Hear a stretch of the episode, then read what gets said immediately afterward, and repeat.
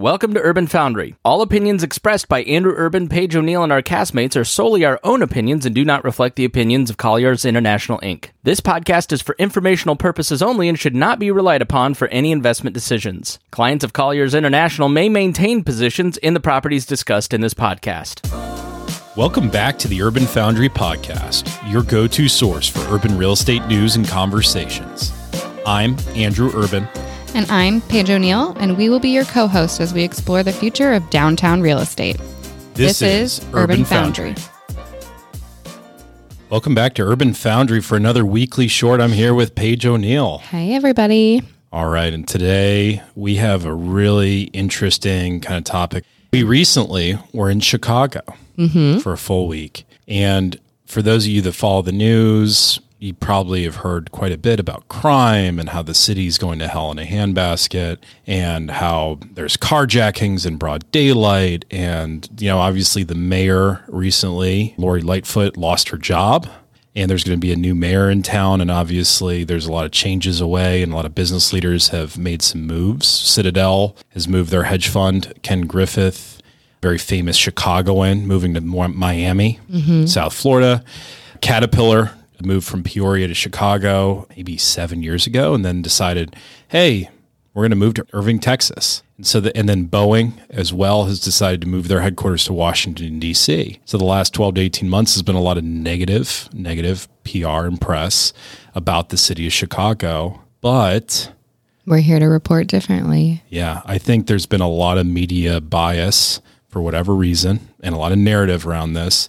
And we were there and we, you know, Urban Foundry, you know, we know no limits. We're going to go dig for the story. and we went there boots on the ground. Mm-hmm. And Paige, I'm going to tell a story about you real quick. Oh, no. Because when you were first pulling in to the hotel, I was there before you, right? Yeah. And you were like, Yeah, I did say, like, what's the parking situation like? Is it safe? Is it, you know, Well, right? because I like I, I was telling my parents that I was going to Chicago, and they're like, "Don't walk anywhere by yourself.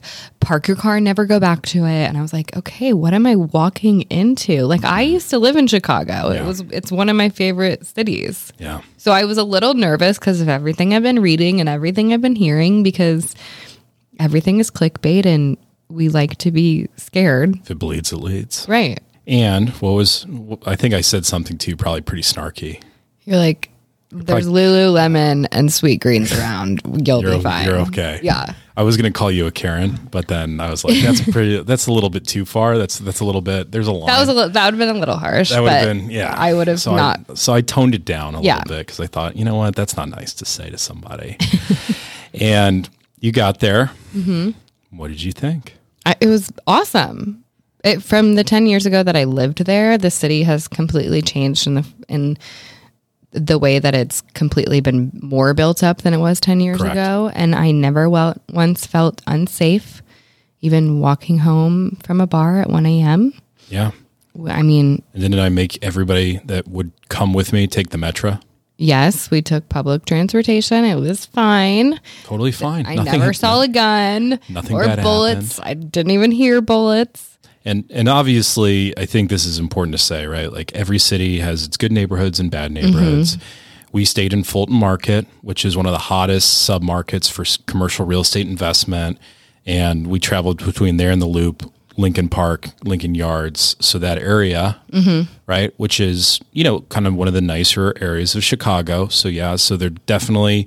I know that there are real crime problems in other neighborhoods. There is not to make light Right. of some of the, the factualness of these reports. But the way the more media portrays it is that you can't walk down the street without getting mugged, Correct. which was not our experience. Not the case. No. Not, not at all.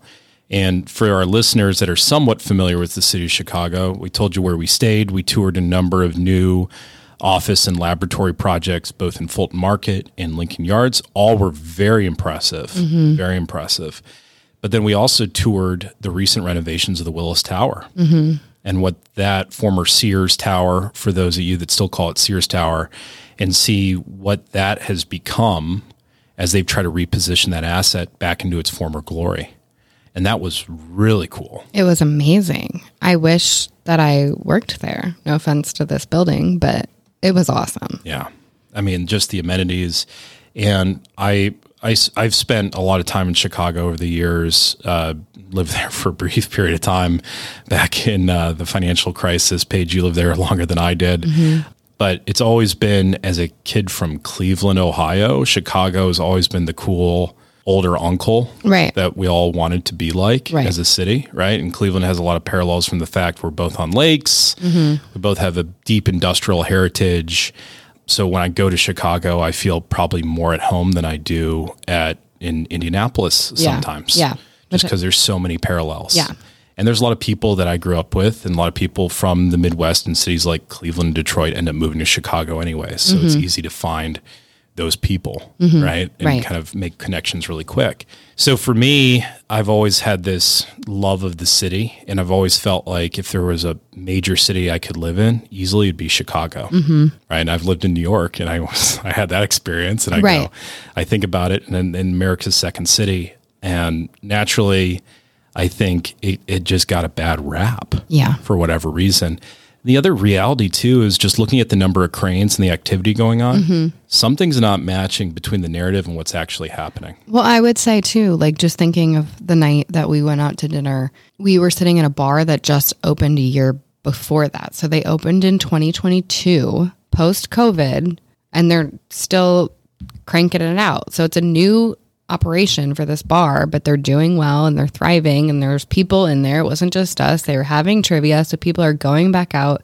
So the scared city or the city's not what it used to be narrative really needs to switch. Yeah. And it seems like it's this big negative connotation. You know, the other impression that I had, and Paige, I'd be curious to get your thoughts, was you know there it, there is other trends other challenges from a real estate standpoint that are still occurring mm-hmm. right so you know the talking with the brokers of willis tower also talking about what they're seeing tenant movement in the market is there is this movement and we've talked with a number of developers and other people on this podcast towards what we would call more approachable buildings away from when I say trophy towers, that means you know the big shiny mm-hmm. you know Wacker Drive addresses or the you know Central Loop addresses, which is their kind of core dense you know CBD into projects that are in Fulton Market that are you know when we were walking around there, they were impressive buildings, but they didn't intimidate.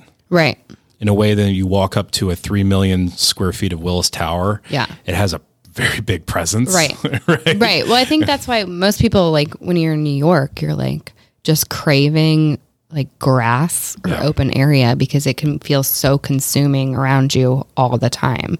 That's like when we were in Fulton Market, I was like, this is like feels like the burbs of Chicago. Feels like a neighborhood. Yeah. Right. It was very it felt comfortable. Organic. It was very welcoming.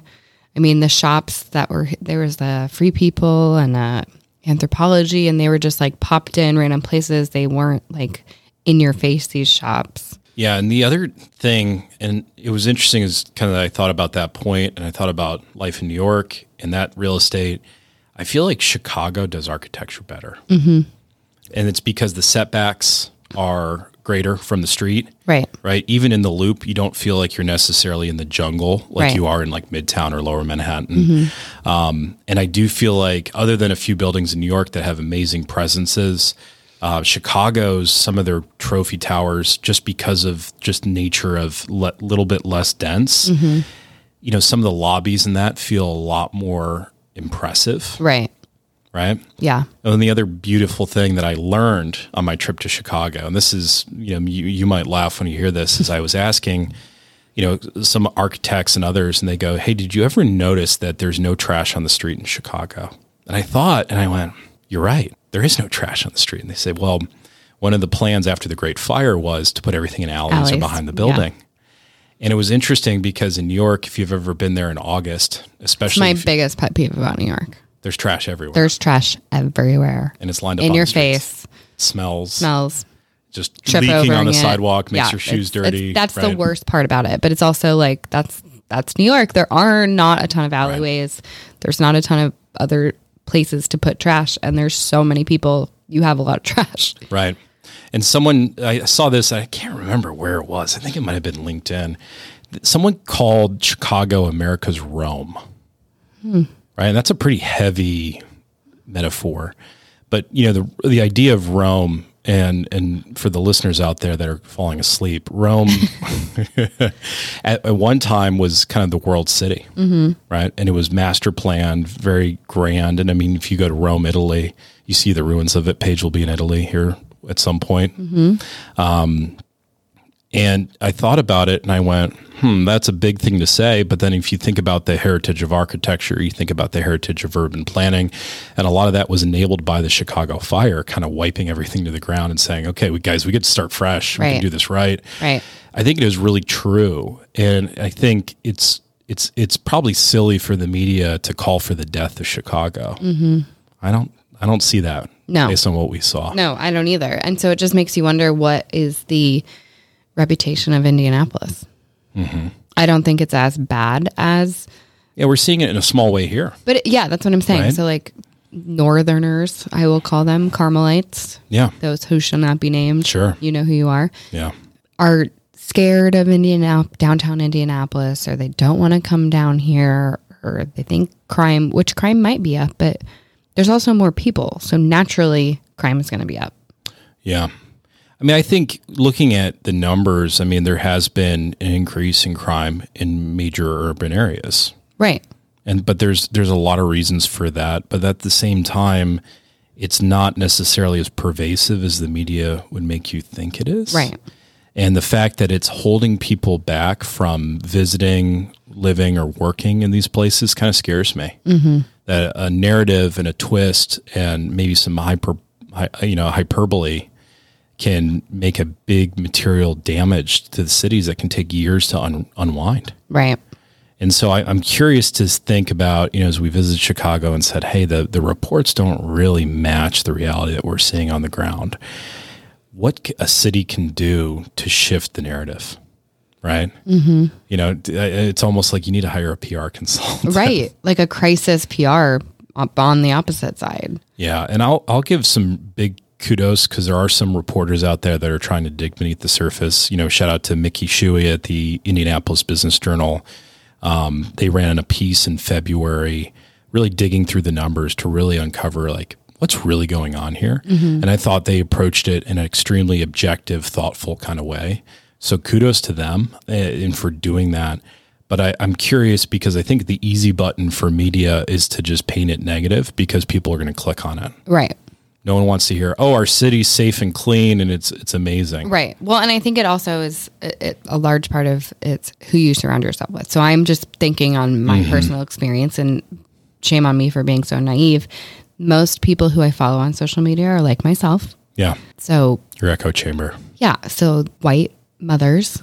Right? sorry. Of young young children. of young children yeah, who if you hear something you're gonna be s- you- it's gonna you're gonna be Yeah. scared because you want to protect your young Right. and or yourself and so that i was like just thinking of that i was like oh well this is where i kept seeing all these like chicago crime here and there through social media it's because of who i'm following who live in chicago Well, and I mean, it's natural to an extent, right? You want to protect yourself and your children, right and so you don't want to place yourself in risky situations, Right. But the reality is, it's it's not nearly as pervasive as people make it seem, Yeah. Right?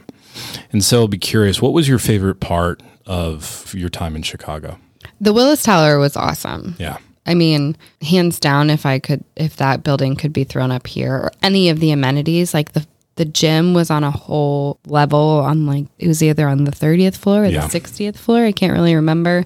They were telling us that there there's a bar that opens at three o'clock in the office, and by four o'clock it's packed, and that just creates such a great culture for not only your company that is working there, but the entire building. So, as a former single person of many years, mm-hmm. that would have been an awesome experience just to meet different people. And from a networking standpoint Yeah. in business, what a great opportunity to meet other people in the building and what opportunities can come of that.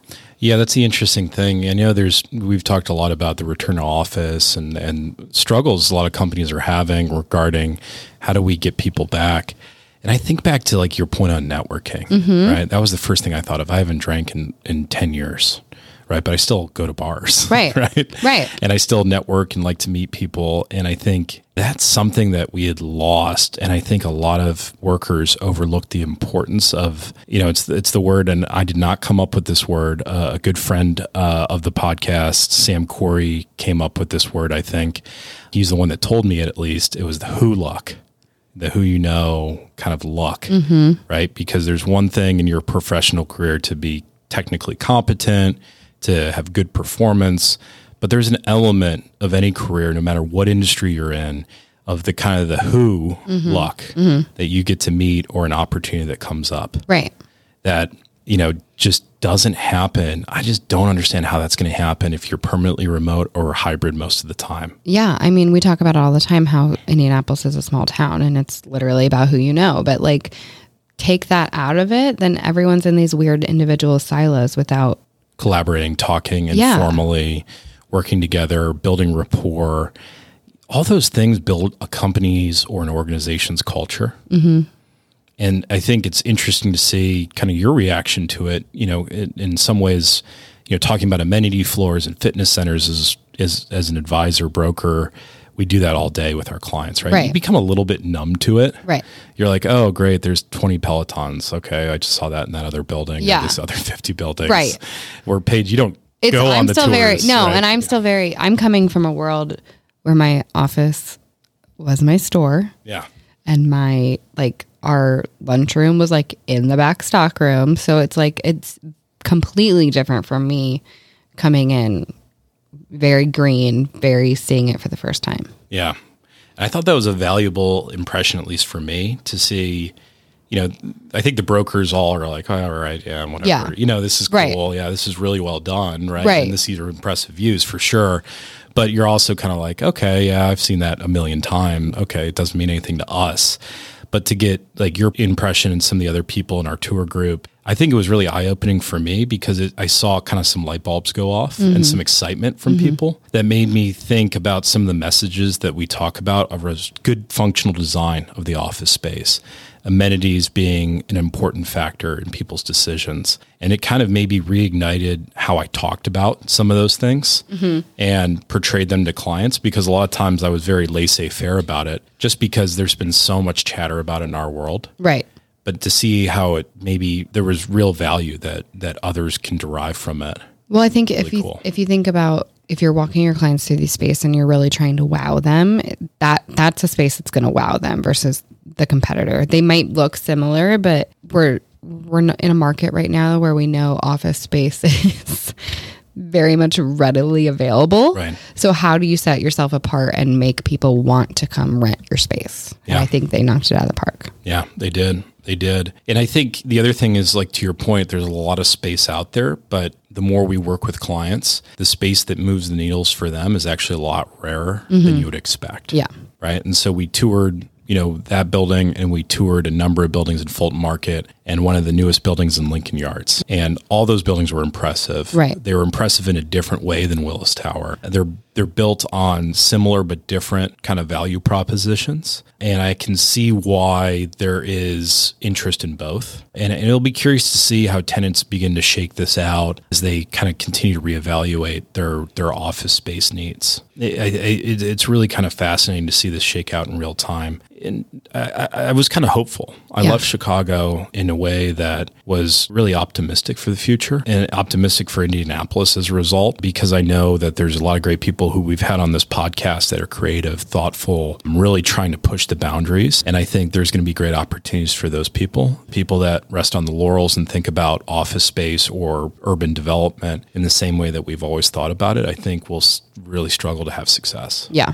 I agree. right? The rules are being rewritten every single day. And I think we'll see more and more buildings kind of hopefully make trips, really see. And I think the one piece of advice that I kind of left with that I would give any client or person I collaborate with to say, hey, go and see these projects. I think maybe Paige, you heard me early this week calling one of our clients saying, hey, we need to make a trip to Chicago Yeah.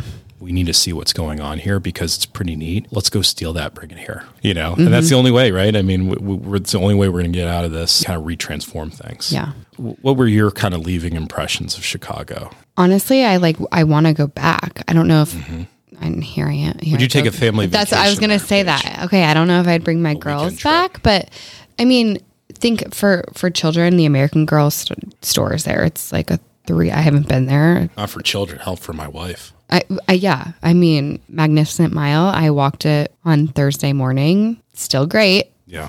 They can still take your money. um, I mean, there's no better time to go to Chicago than in the summer. So As they say, one of the greatest places in the world in the middle of June and July. Mm-hmm. You know? Cubs games. Yeah. Or White Sox. I know my cousin's gonna hate me for saying Cubs because he's a huge White Sox There is a. White Sox, uh, obviously. It's a different part of the city, but Yeah. Some really interesting new projects going on in the South Side as well. Mm-hmm. And I was hopeful to see that too. yeah, So I, I think to all of our listeners, a the report from the ground was it's not as bad as the media is portrayed, and you should not be afraid to go visit the city of Chicago, Right. And enjoy everything that's there, and do your little part to dispel some of the myths.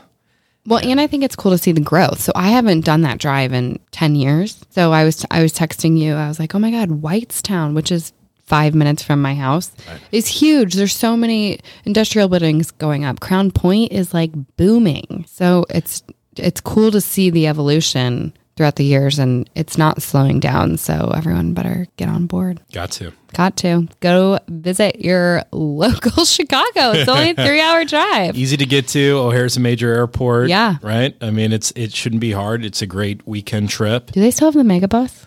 I I'd imagine. I don't know. I haven't taken a megabus since 2007, but. I'm sure it's still Probably still there. still around. But it's worth a visit, and it, it, it's it's an example of you know as cities, and I think Chicago has this attitude as a city is like, hey, like you're not going to count us out. Right. They're here to fight. We They're might trip, we might Right. stumble, but we're going to finish the race every Right. single time. Right. And it was cool to see that in action. All right. Thank you to all of our listeners for this weekly short. Until next time, I'm Andrew Urban. I'm Paige O'Neill. This is Urban Foundry. If you like what you heard, please hit subscribe on your favorite podcast platform. And don't forget to like or follow us on LinkedIn and YouTube at Urban Foundry Podcast.